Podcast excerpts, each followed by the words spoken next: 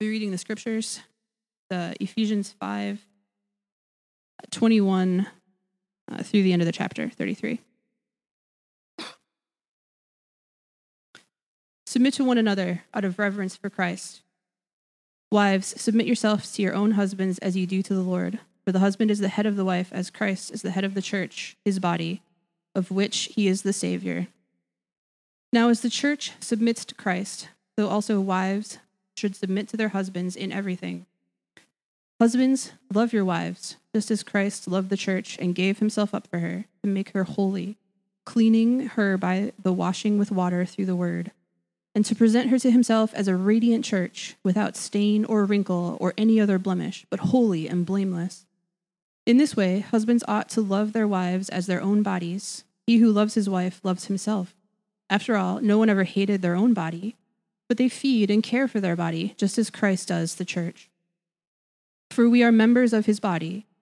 For this reason, a man will leave his father and mother and be united to his wife, and the two will become one flesh. This is a profound mystery, but I'm talking about Christ and the church. However, each one of you also must love his wife as he loves himself, and the wife must respect her husband.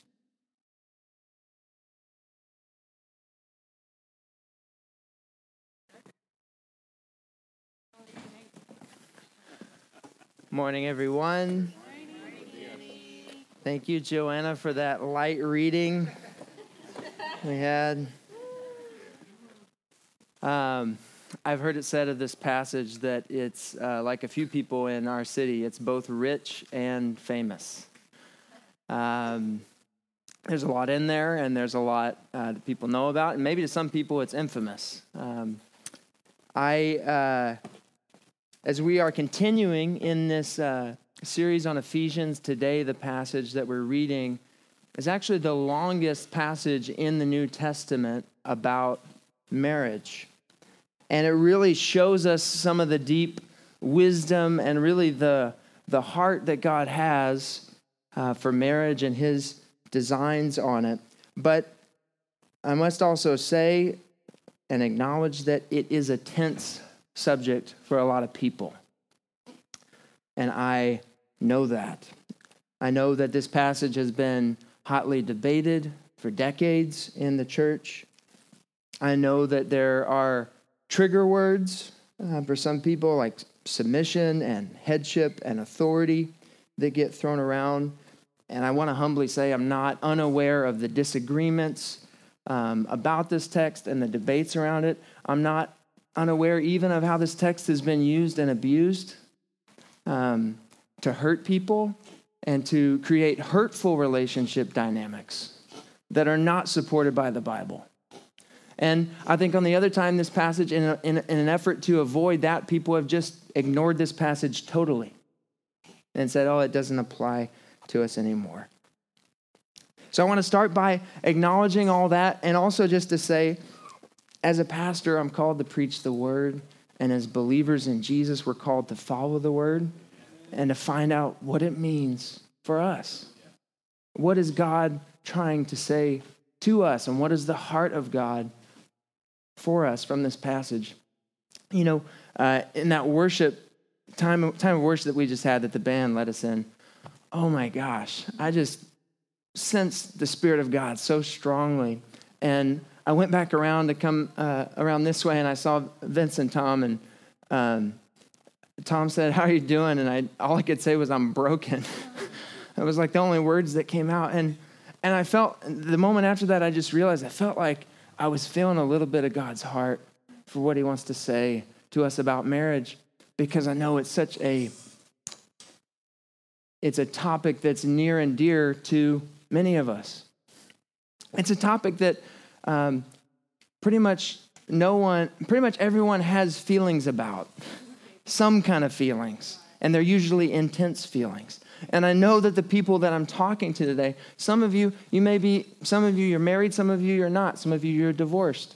Some of you have a great marriage and things are going well right now. Some of you, things are so rocky and you barely made it here today. And I'm not guessing about that. I know that because I know you and we talk. and those of you I don't know, I'm still, I guess I am guessing, but I think it's an educated guess. But there is beauty and there is wisdom in this passage to be mined out. It's, it's stuff that we need because our culture, ma- marriage has been through the wringer in our culture. Marriage has been um, defined and redefined, attempted to be redefined. There's different cultures that have different expectations for marriage. That everyone thinks they know what marriage is in our society, but I feel like our society is proving to ourselves that we might know, sadly, we might know more about divorce than how to happily be married. 40 to 50% of married couples in the US divorce. That's a verified statistic, American Psychological Association, and anywhere else. Just Google it. And then for those who get divorced, the divorce rate for the people who remarry is even higher. We have a problem with knowing what marriage is, and yet, I don't know if you're like me, I think we just all assume, oh, yeah, I know what marriage is, I know what it's supposed to be. But I think that if we come to this passage with a humble heart, we'll see that God has a lot to show us about what marriage means and what even a Christian marriage is. I want to say something else, and I have a bunch of notes and I'm already off them. So they're there.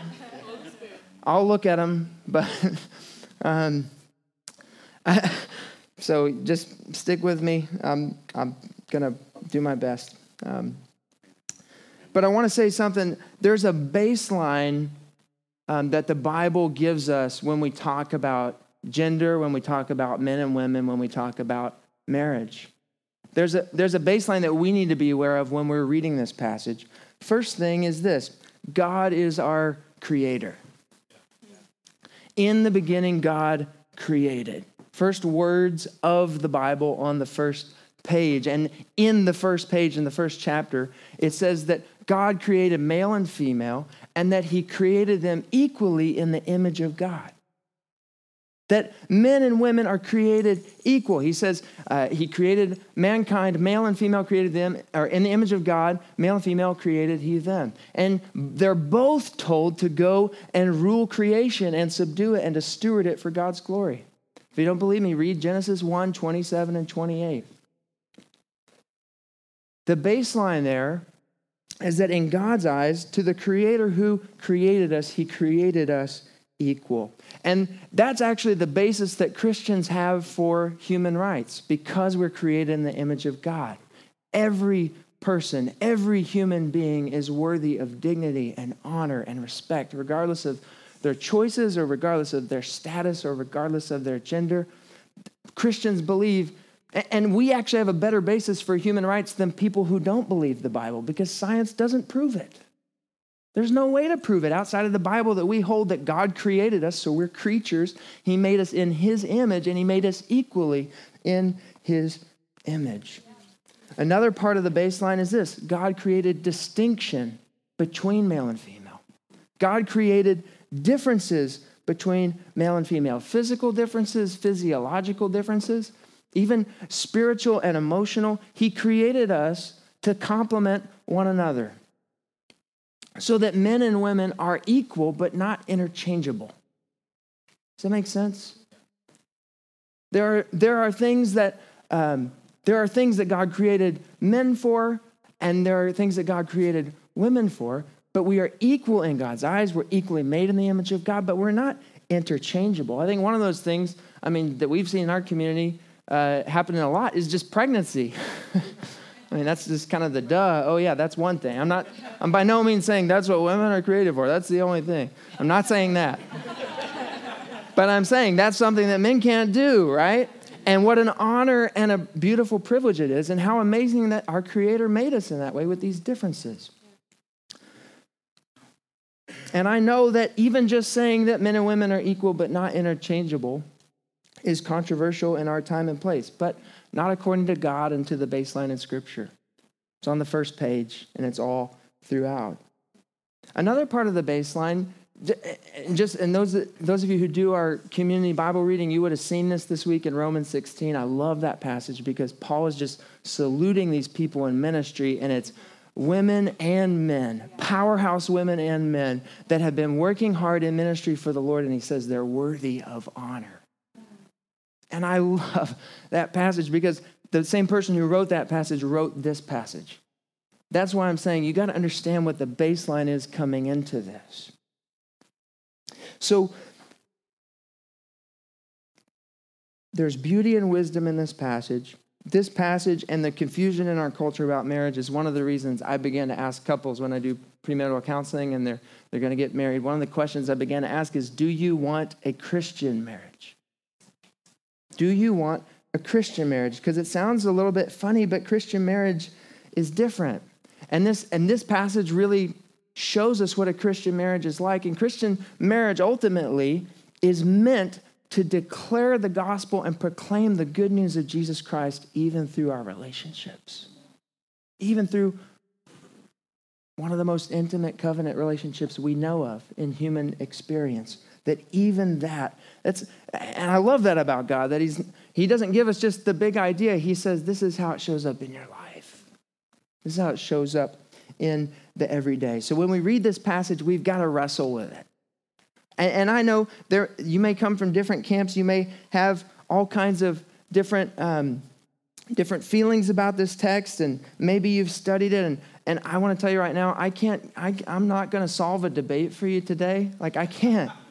I can't, I can't tell you how many hours and hours I've talked about this with people. I've talked about this with my wife, Hannah. I've talked about it with Vince and Nancy. I've studied it. I can't tell. So you don't want me to try to tell you all the different ways that you can look at things. But what I am called to do is to preach Christ through this passage. And, and I am here to say that we've got to wrestle with this passage. We can't do two of the two of the main things that I two of the errors that I see Christians do when it comes to this passage. And the shortest way I can say it is, um, you know, you think of the uh, like a keyboard chords, uh, uh, whatever. Did I say keyboard chords? whatever. A keyboard. Yeah. Uh, control V or Control X. Those are the two errors I think of with this passage. Control V, which is just pasting, right? Copy paste. And then Control X, which is just cut without paste, right? are you guys tracking? Yeah. yeah.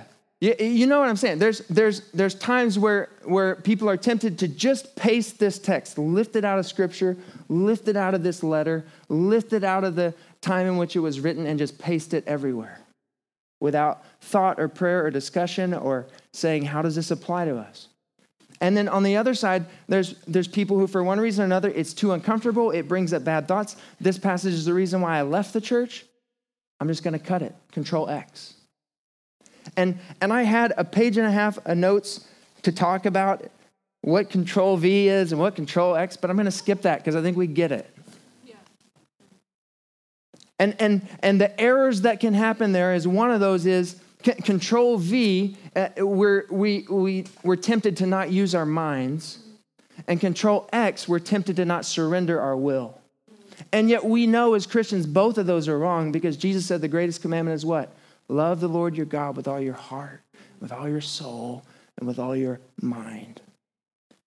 So we can't just simply control V or control X. We've got to wrestle with it like Jacob wrestled with the angel of God and said, I will not let you go until you bless me. Did you know that the name Israel actually means that, one who struggles with God? We've got to be that way with this passage because we do have something to offer the world when it comes to gender and marriage a world that's really confused, and a world that experiences so much brokenness in those categories. So, the three, three points, because I have to have three points, right? The three points that I want to highlight and just talk about for a little while from this passage are, are about Christian marriage. And I, I want to point out this Christian marriage is cruciform, Christian marriage is countercultural, Christian marriage is a mysterious union. Cruciform, countercultural, and a mysterious union. First of all, cruciform. I know that's a funny word and it's weird, but it's really beautiful. And it's actually really simple. It just means this shaped like a cross. Someone says something is cruciform, it means it's shaped like a cross. And Christian marriage, just like the Christian life, is shaped by the cross of Jesus. The way we're called to walk is the way of the cross. And why this is so important is because human nature, we're just naturally about me. Uh, I am. Anyone going to admit that? I, I, don't wake up thinking about everyone else's needs. I wake up thinking about me and what I need. I, I, I, go through life thinking, naturally thinking about what I want or what I hope for, or what I dream, or even what I deserve, or how I deserve to be treated. And that, that goes into marriage too. We all have these hopes, dreams, um, but it, it, it, just naturally those turn into expectations too. I, I, I, remember when Hannah and I got engaged um, and in the summer of 2015, and we were planning the wedding, and we were so excited. We're going to enter this, we're preparing to enter this covenant of marriage. And uh, the first road bump we hit in planning, we were planning for the wedding, so we weren't married yet. and, um, and we realized just the difference in cultures. I, I come from uh, the American South, I come from Arkansas. Her, she has a Filipino heritage. In, in the South, and our, and our difference that we found out that we had no idea was who's going to pay for the wedding? Who's going to do the bulk of it, right? And we knew we were both adults, we're going to contribute all that we can, and, and, everything's not real traditional. But in, in my family and in my like culture, it was it was like the, the father of the bride, the family of the bride did the brunt of um, the cost for the wedding, right? And but in Filipino culture, and I had no idea, it's the family of the groom that does most of the cost for the wedding. And my family had had uh, two daughters and paid for two weddings, and her family had two sons, and they had just paid for two weddings. and so we're making a budget for our own wedding, and we get to that point like, oh, wow. Like, I thought you were going to. No, I thought you were going to. Well, in my culture, they do this. Well, in my culture, they do this. And um, that had a, it had a great ending and it was helpful. But I just share that as that was uh, just a first wake up call to you don't even know the expectations that you have and that you put on, on, on your spouse when you're going into it. Because to you, they're just hopes and dreams and desires, but when you hand them to the other person, they feel like expectations. and they can weigh people down and they can, you can crush someone. And it can turn into what I owe you or what you owe me. What does she owe me? What do I owe her? But Christians are called to have a marriage that's shaped by the way of the cross. One of the ways we do that is we're called to live by the golden rule love your neighbor as yourself. It's not a command to love yourself. Jesus assumed that you love yourself because you take care of yourself, and he says, Love your neighbor like that. Like you are passionate to meet your own needs, be passionate to meet the needs of others. And we try to do that, but we still fall short. And, and really, Jesus put the bar even higher because on the night before his death, he's sitting around with his followers and he says, I give you a new command, which would have sounded weird to them because only God gives commands. He says, I give you a new command love one another as I have loved you. Not just love your neighbors yourself, love one another as I love you. And they're thinking about how did he love me? How did he welcome me? How did he bring me in even though I was a tax collector? How did he bring me in as a fisherman? How did he bring me in as a zealot? How did he bring uh, Philip or Nathaniel, who said, Nothing good can come out of Nazareth, like someone who dissed Jesus' whole family and culture? How did he bring him in and never bring it up again? How did he love me? But then that very night, how did he love them? He went out to a garden and then he was arrested and then he was beaten and then he went through a horrible farce of a trial and then he was crucified, a torturous death on a cross. And his followers didn't understand it at all in the moment, but eventually they became convinced and understood that he did that on the cross for me. He did that for my sins and for your sins and the sins of the whole world. And they saw their eyes were opened to Isaiah 53, where it says, Surely he took up our pain and bore our suffering, yet we considered him punished by God, stricken by him and afflicted. But he was pierced for our transgressions. He was crushed for our iniquities. The punishment that brought us peace was on him, and by his wounds we are healed. Amen. That's the way that Jesus has loved you, and that's the way, husbands and wives, Jesus calls you to love your spouse. And the commands that are given to us in this scripture are the way in which we are called, husbands, to love your wives, and wives to love your husband. And, and I want to make this connection for you too, because as I was studying it, this stood out a lot. The, the commands that husbands and wives are given here are based in things that all Christians are called to do.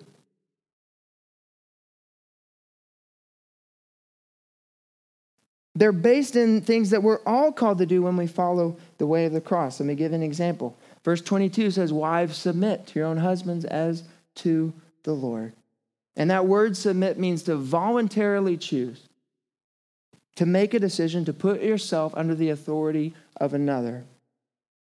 But the command is given, if you look at the previous verse, the command that's given there says what? 521 Submit yourselves to one another out of reverence for Christ. You see, the command that's in 22 is not some foreign random command. It's actually based on what all Christians are called to do.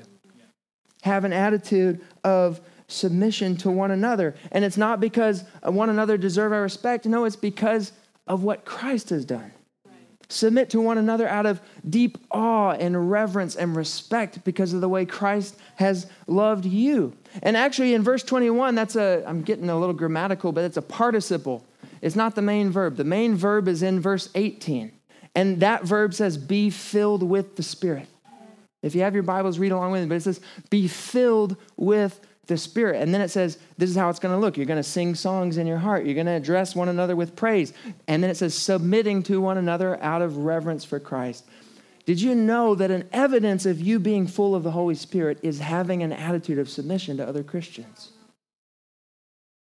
And so it's not some random thing that's used to push down. It's saying, hey, all Christians are called to have this attitude, and wives, you're called specifically in marriage to exhibit this as a way that you're honoring Christ. John Calvin said this in the 1500s God has bound us so strongly to each other that no man ought to endeavor to avoid subjection. And where love reigns, mutual services will be rendered. I do not accept even kings and governors, whose very authority is held for the service of the community. It is highly proper that all should be exhorted to be subject to each other in their turn. Husbands, you're told to love and not just an emotional love, but you're told to give yourself up in love, like Christ gave himself up for the church. And how did he? I just talked about what did he do? He died.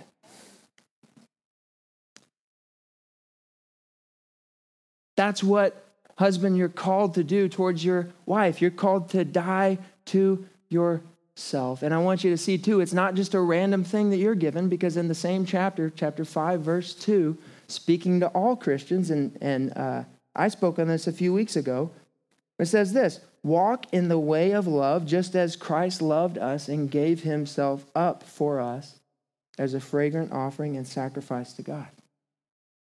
You see, the command that husbands are given is based in the command that all Christians are given.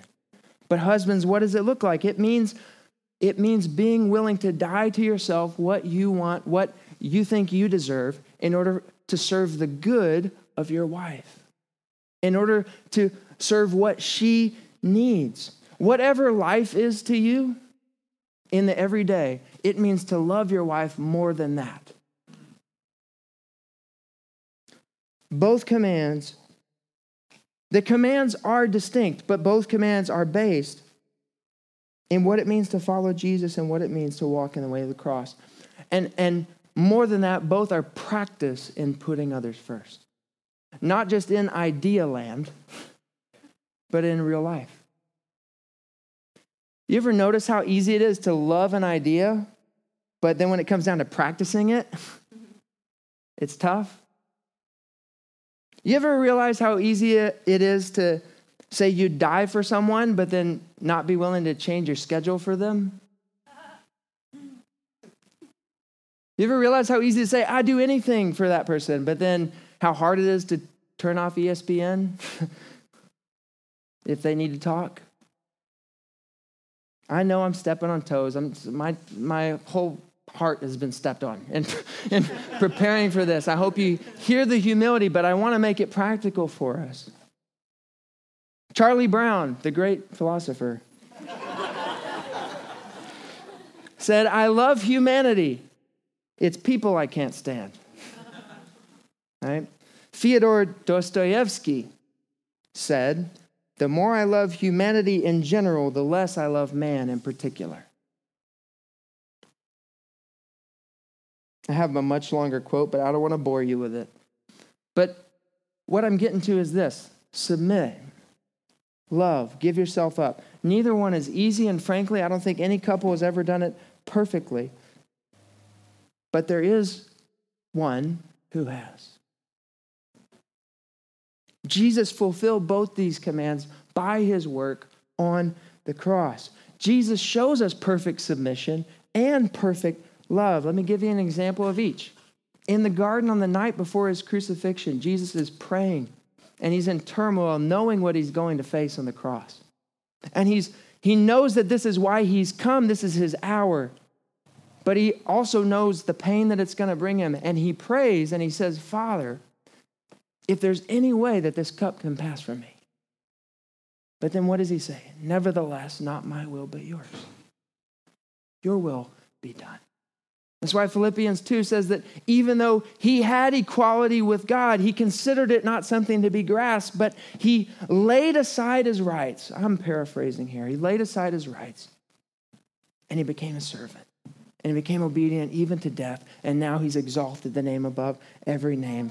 Jesus perfectly submitted. He was equal to God the Father, equal to the Holy Spirit. He's not subservient, he's not less than, he's not worth less. If you believe in the Trinity, you believe that he was equal. But Jesus submitted, and he did it perfectly, and he did it for our good. He did it for the good of another. On the other hand, Jesus perfectly loved.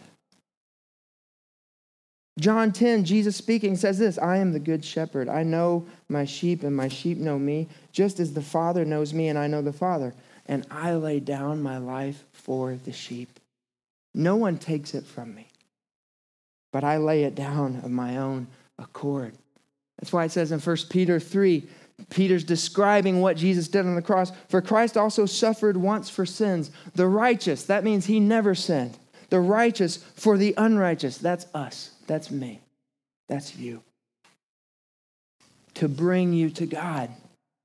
For he was put to death in the body, but made alive in the spirit. And did you know? I'm sure many of you did, but while Jesus was on the cross, he said something about the very people who were killing him. He said this Father, forgive them, for they don't know what they're doing. Even while he was giving himself up for us, he was praying for our forgiveness. That's what that's how Jesus perfectly loved us. And so, in our culture where in marriage we look for self fulfillment, we look for what is going to make me happy, who is going to uh, bring out the best in me. Ironically, that way of looking at it leads to less fulfillment. And it burdens our spouse with unrealistic expectations that no one can carry. And it burdens us with an attitude that we're always owed. It becomes, what do you owe me? Oh, well, let's negotiate about this. I owe you this, you owe me this. You, you realize something about if, if, uh, if you owe me $100 and you give me 75 like if you owe me money, you can't give me money. if you owe me $100 and you give me 75 I might say thanks, but uh, then I'll say, where's the rest? I can't receive it as a gift if it's always about owing and who's owed. But in Christian marriage, it says, no, I don't owe, you don't owe me anything because Jesus Christ gave everything.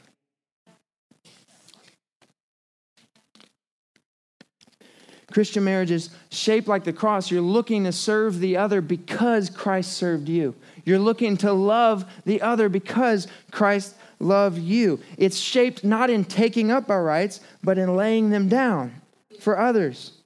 And that actually leads, this passage says, to deeper commitment and deeper unity and deeper fellowship with God because you understand Him even more in real life. And I think that's another picture and a practical reason why Jesus said this Whoever wants to save their life will lose it, but whoever loses their life for me will save it. For me, seeing the passage in this way brings conviction. And I think, if we're honest, it, it, it should to all of us. Whether you're here and you're married, or you're here and you're single, or you're here and divorced, or whatever, whatever your situation. To me, it, makes me think Am I coming to my marriage in this way? Am I looking to get what I want in my marriage? Or am I looking for what God wants for me and what God wants for my wife? I think we have to ask ourselves hard questions. Wives, wives have to ask Are there places in my life where I'm making that voluntary choice to have an attitude of submission? Husbands, is your relationship marked by, characterized by this attitude of giving myself up for the good of my wife? Of knowing what I want, but not just going for what I want. Being willing to give it up for her good and for her benefit. And wherever you are today in that, my challenge would just be to, to humbly ask the Holy Spirit, what's next? What's the next step?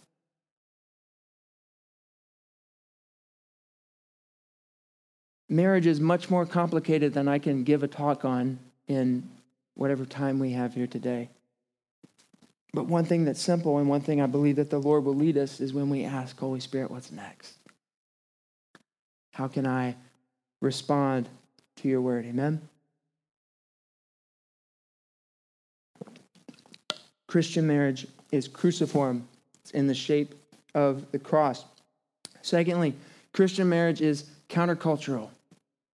I just want to hit on a few things briefly. Um, I'm not going to be able to get to the bottom or the end of any of this, but hopefully the Holy Spirit is uh, leading us and speaking to us today.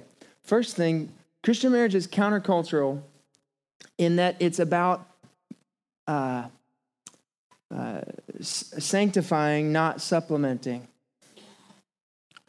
There's a way that our culture is set up where we you, typically, when we're looking for a marriage partner, we're thinking, I want someone, uh, some people might even say, I, I want someone who's not going to change me. I want someone who's going to accept me as I am and just kind of enhance what, what I have and what I'm meant to be. But this passage focuses that marriage uh, is actually meant to change you and that your spouse is given to you as a gift from God and an instrument from God to shape you more into the character of Christ. And Christians, therefore, should go into marriage not thinking, I just want to stay the same and they need to support me in everything that I want to do right now, but instead thinking, I look forward to how God is going to shape me and make me more holy. And the, and the, and the fights are actually going to bring us together they're not going to bring us to intractable differences, but they're going to show us how can, how can I submit? How can I give up? Is this making sense? It's countercultural. Naturally, when I say I want to look for someone to supplement me, but the scripture says we need to look for someone to sanctify, to help us in that um, passage of sanctifying. Secondly, it's countercultural because Christian marriage is about covenant more so than it's about chemistry. It's about covenant, more about covenant than chemistry. How many know that culturally chemistry is important? Yeah?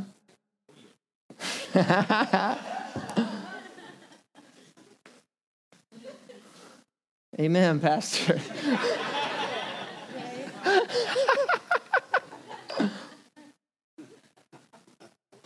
Chemistry is important in our culture. You want to be able to get along, obviously, and I'm not really refuting that, but I think sometimes we make it all about chemistry. And and I think we even like literally make it about chemistry when we make it about the feeling of love. Like if you look into it, the science associated with the feelings of love, uh, uh, one of the big ones is dopamine, right? When you're falling in love and when you're totally head over heels, you're getting dopamine hits. And did you know that the science shows that that dopamine hit slows down and kind of drags off at three or four years into a relationship?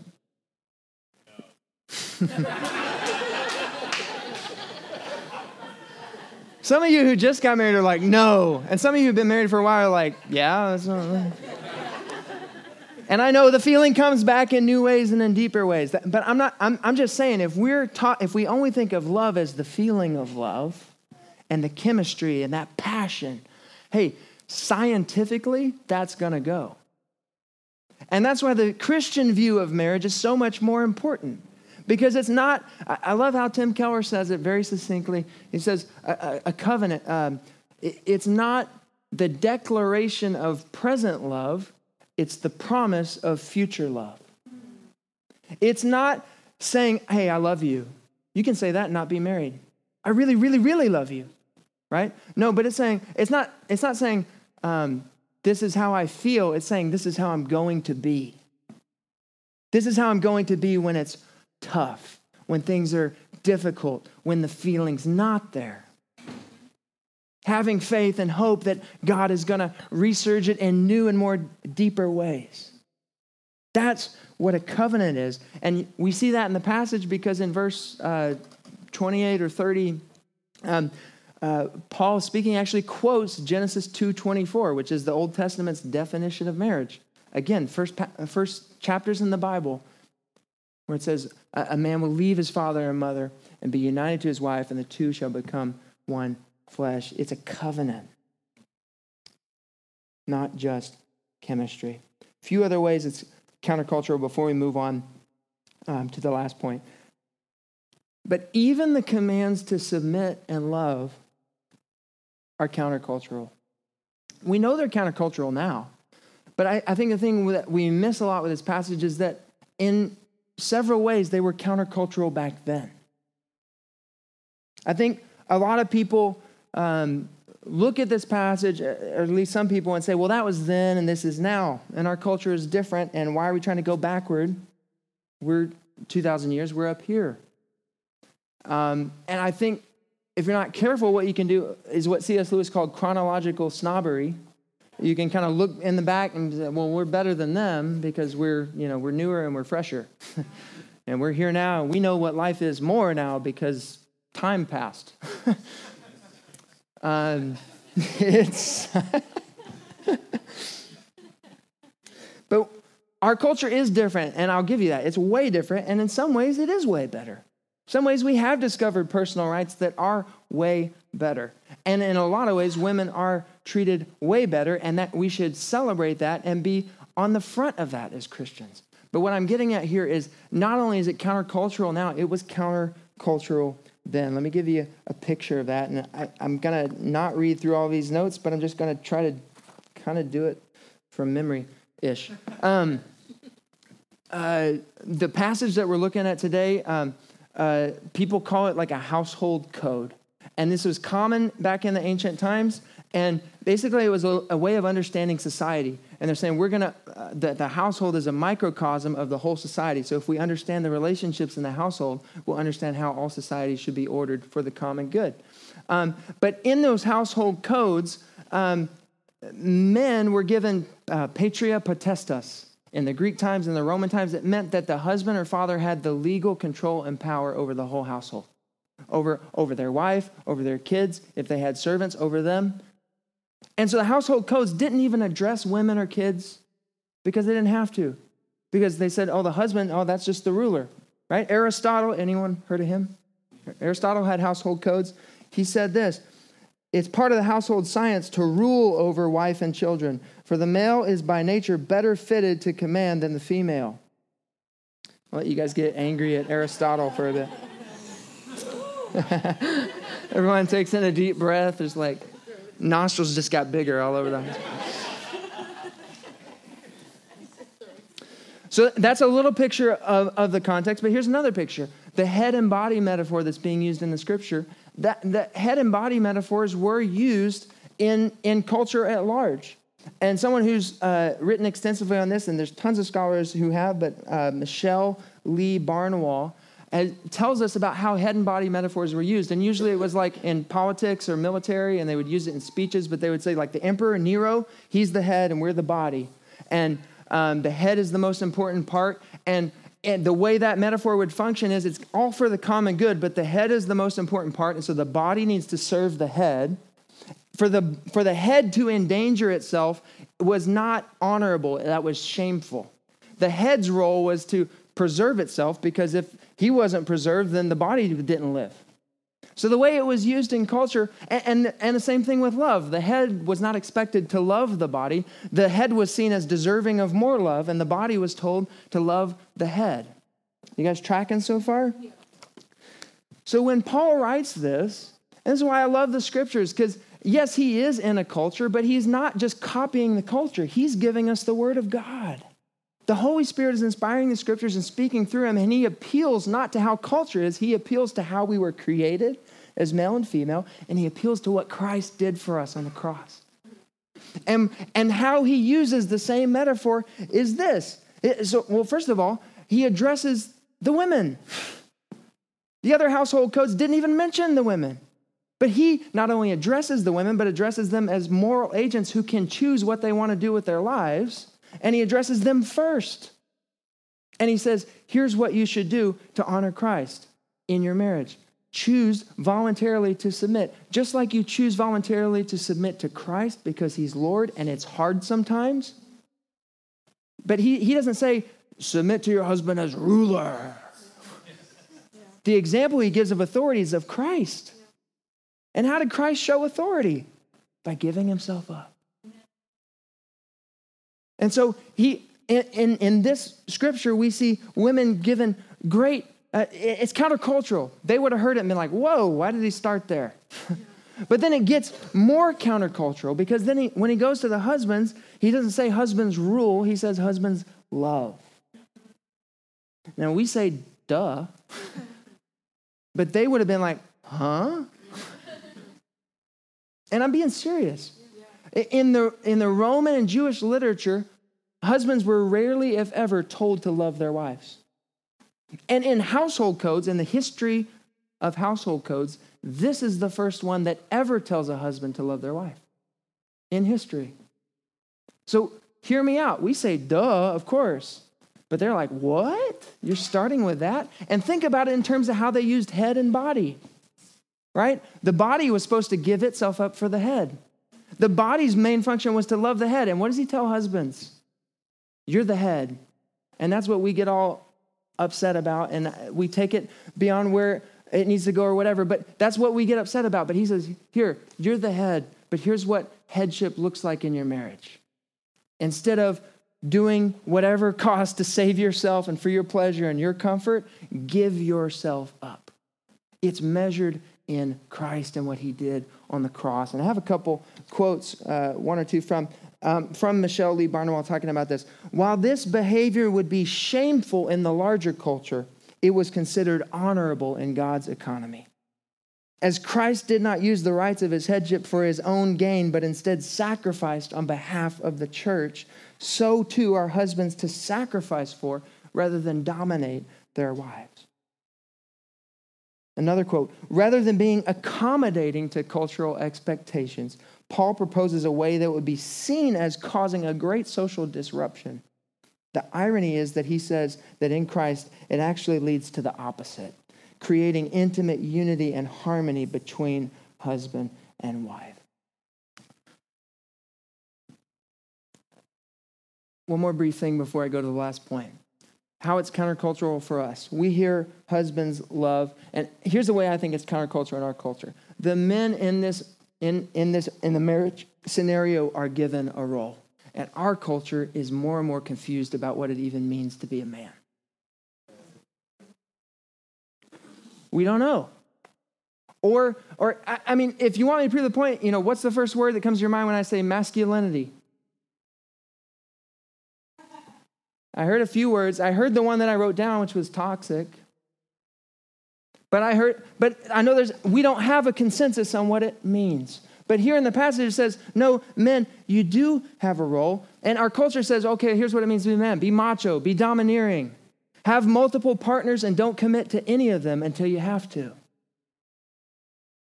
Or it's on the other side and says, just play an ambiguous role and don't really know what it means to be a man or to be a husband, other than you have a deeper voice and you have to shave your face. Like, we don't know. We don't know. I don't know. I love what John Stott says. He says about, about headship and this role of the man in marriage. He says, if headship means power in any sense, then it is power to care, not to crush, power to serve, not to dominate, power to facilitate self fulfillment, not frustrate it or destroy it. And in all of this, the standard of the husband's love is to be on the cross of Christ. That's what we're called to, men. That's what we're called to. And I know that on the other side, what's countercultural? Just the word submit itself. That word is countercultural. What, what comes to mind for me is UFC. Two guys down on the ground, and like one's got the arm and he's like bending it how it shouldn't bend, you know? You guys with me? And then, or, or Conor McGregor getting choked out, you know, my, my own personal hero, um, the Irish. No, but it, eh, that's what we think when we think submission because they finally, at the very last second, they tap out and they lose. That's what it means to submit. Try your hardest not to do it, and then you lose and you're less than. But what the Bible is telling us that we're presented the opportunity in a countercultural way, a choice to follow Christ and to show his love in our marriage through that love. It's countercultural. Last point I'm ending with is this Christian marriage is a mysterious union. Christian marriage is a mysterious union. I think when people argue or misunderstand or debate this topic, a lot of times we're focusing on uh, the body or the head or the role of each other or the authority and who does what and what it looks like. And one of the things I think is beautiful about the passage is that it leaves room. It doesn't say, this is what this looks like down to the T. It just gives us the commands. And, and let me tell you, I think that's because God intended us to live out these principles in our marriages in different cultures and in different times. It's not just bound to 2,000 years ago. But one of the things we get mixed up is we focus on all these other things and we miss out on the mystery that, that the passage even mentions at the end this mystery about the unity that we have in marriage and the unity that is between the church and Christ. Another quote from Michelle Lee Barnewall, I, I think, uh, I'll just say it. The New Testament speaks of the inability of either authority and leadership or equality and rights to produce unity in and of themselves. Promoting personal rights is intrinsically about what benefits or is fair to the individual rather than building up relationships between individuals. Authority may provide order and efficiency, but not intimacy. Again, this is not to say that either is wrong, but rather that both are limited. Look at these verses. Verse 28 In this same way, husbands ought to love their wives how as their own bodies. He who loves his wife loves himself. After all, no one ever hated their own body, but they feed and care for their body just as Christ does the church. For we are members of his body. For this reason, a man will leave his father and mother and be united to his wife, and the two will become one flesh. You see, this metaphor of head and body, it's not the first time it shows up in Ephesians, it's showed up two other times. And both times it's talking about Christ and the church, and it's talking about the, the, mysterious union that everything that we who believe in Him are being brought into unity with Him. And that in, in chapter 4, verse 15, it talks about that our source and, and our strength and our nourishment comes from Him. That the, here's what I'm getting at the head and the body are united and inseparable. And so we go wrong when we just focus on one or the other. What is this person supposed to do? What is this person supposed to do? I think uh, those are good, thing, good things to talk about and good things to work out in your marriage. But I think uh, another principle that's even deeper is the unity and the inseparability of this. It makes no sense to have a body without a head. It makes no sense to have a head without a body. Anytime we see that or hear about that, we cry or are terrified. Another person got decapitated. I don't know where I was going with that. I'm just saying it's ridiculous. We don't think of a body in those terms. We think of the unity of the two. We think of the unity that it's that it's really one. And so when Paul was talking about this, he gives us this passage, this quote from the Old Testament, the first pages of Scripture about a husband and a wife, and about uh, uh, the husband will leave his father and mother and and cleave to his wife, and the two will become one flesh. And and that's a covenant on the first pages of Scripture. And covenants, if you don't understand covenant, you don't understand the Bible because that's the way God reveals himself all through the Bible. God made a covenant with Adam. God made this covenant of marriage. God made a covenant with Abraham. God made a covenant with Moses. And then Jesus made a new covenant with his blood. And then we get to Ephesians, and Paul is talking about marriage and the incredible unity that we has. And then he switches to something that blows our minds. He says this in verse 32 This is a profound mystery, but I'm talking about Christ and the church. What we thought was just about marriage is actually even deeper than that the intense care of Christ for the church, the intense union between Christ and the church.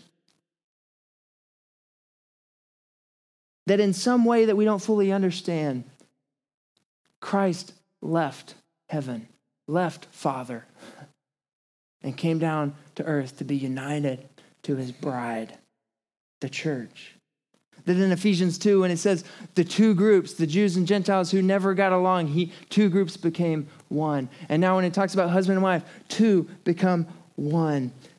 Here's what I'm getting at there's a mysterious union that God is saying when we, when we walk into the, this commands, when we walk into this Christian marriage and this covenant, that even our marriages get to proclaim the gospel of grace. Even our relationships get to proclaim Jesus. When you see my marriage, I want you to see a little bit of what Jesus did for me. It's so beautiful. It's so it's so wise. It's so wise. I I I've done a a horrible job of it. I can't get to the end of it, but it is so wise and I know that there's there's beauty here and it's so different from what we're taught by our culture. Even if you grew up in a Christian home, it's probably different from what you've, you've learned. But it brings us from self centered to self giving. It brings us from what makes me happy to how can I serve you. And you won't get it if you control V or control X. You won't get it if you if you just prioritize the chemistry over the covenant. You won't get it if you just follow culture the only way you'll get it is when you receive that kind of love of Christ for you. Not only did he leave heaven, he was forsaken on the cross. So that instead of being forsaken for our sins, we could be united to him. we could be forgiven and free. Instead of separation from God that we deserve, we could experience this deep union with Christ that we can't even put into words. The, the closest thing we can say to it is this covenant between marriage. Two became one. And we, I know there's still two people, but now they're one now. And, and yet, Jesus says that's what's happening with us. A deep union that grows closer and closer until one day we see him face to face. When you see that, church, when you see that, when you see he left his glorious side, when you see that he had his rights and yet he set them over here, when you see that he submitted to the will of the Father, when you see that he gave himself up in love for you, not only when you believe that, when you turn from sin and believe that, not only will you be saved, it'll begin to affect you deeply. It'll affect your relationships, it will affect our marriages. By the grace of God, with a prayer in our hearts, trusting in the power of the Holy Spirit. In a culture that has gone off the rails as to what marriage even is. May the people of God be known as those who humbly offer a different way, a better way, a way based in the scripture and a way based in the gospel of grace. In Jesus' name. Let's pray. Father, we just thank you so much. Thank you for the opportunity to come together this time. I thank you for time to worship you, time to honor you and praise, time to remember how good you are and how great you are. Lord, I've spoken humbly, and I know that I can't say everything there is to say about this passage. I never could. I know there's other people who have said it better, and I know there's probably people who wanted me to say things I didn't, or wished I didn't say things that I did. But Lord, I trust through all of it that more than anything I said, that your spirit is moving. And I pray that you would guide this church. God, we come to you hurting and broken, Lord. I know that marriage is not easy for anyone. And I know that there are people here today who, who've already been married, who are, who are still healing and still hurting from the pains of divorce. And maybe those are here who are, feel like they're about to be divorced and headed that way and don't know how to change it, Lord. And I, I can't offer solutions, but I know that there is hope in you. I know that your word was given to us not to be disregarded or to be explained away, but to be wrestled with and to be applied in our hearts by the power of the Holy Spirit. So I pray that you'd help us, those who are here as husbands or who are looking one day to be husbands, help us to take this to heart and to find out what it means to follow you in this way in our marriages. For those who, who are here who are wives or who hope to one day be wives, I pray that you'd help us to find out what it means to follow you in our marriages. God, for those who are here who are, are single and, and are, are given the gift of celibacy or, or want to be married or don't want to be married or whatever it is, I pray that you would help them too to be encouraged. Help every one of us to be encouraged by your word today. Help us to be cut to the heart, moved to repentance, and yet healed by you. Just pray that you bless this time as we respond to your word. We invite you, Holy Spirit. We, we cry out, we ask that you would bless us. In Jesus' name we pray. Amen. Amen.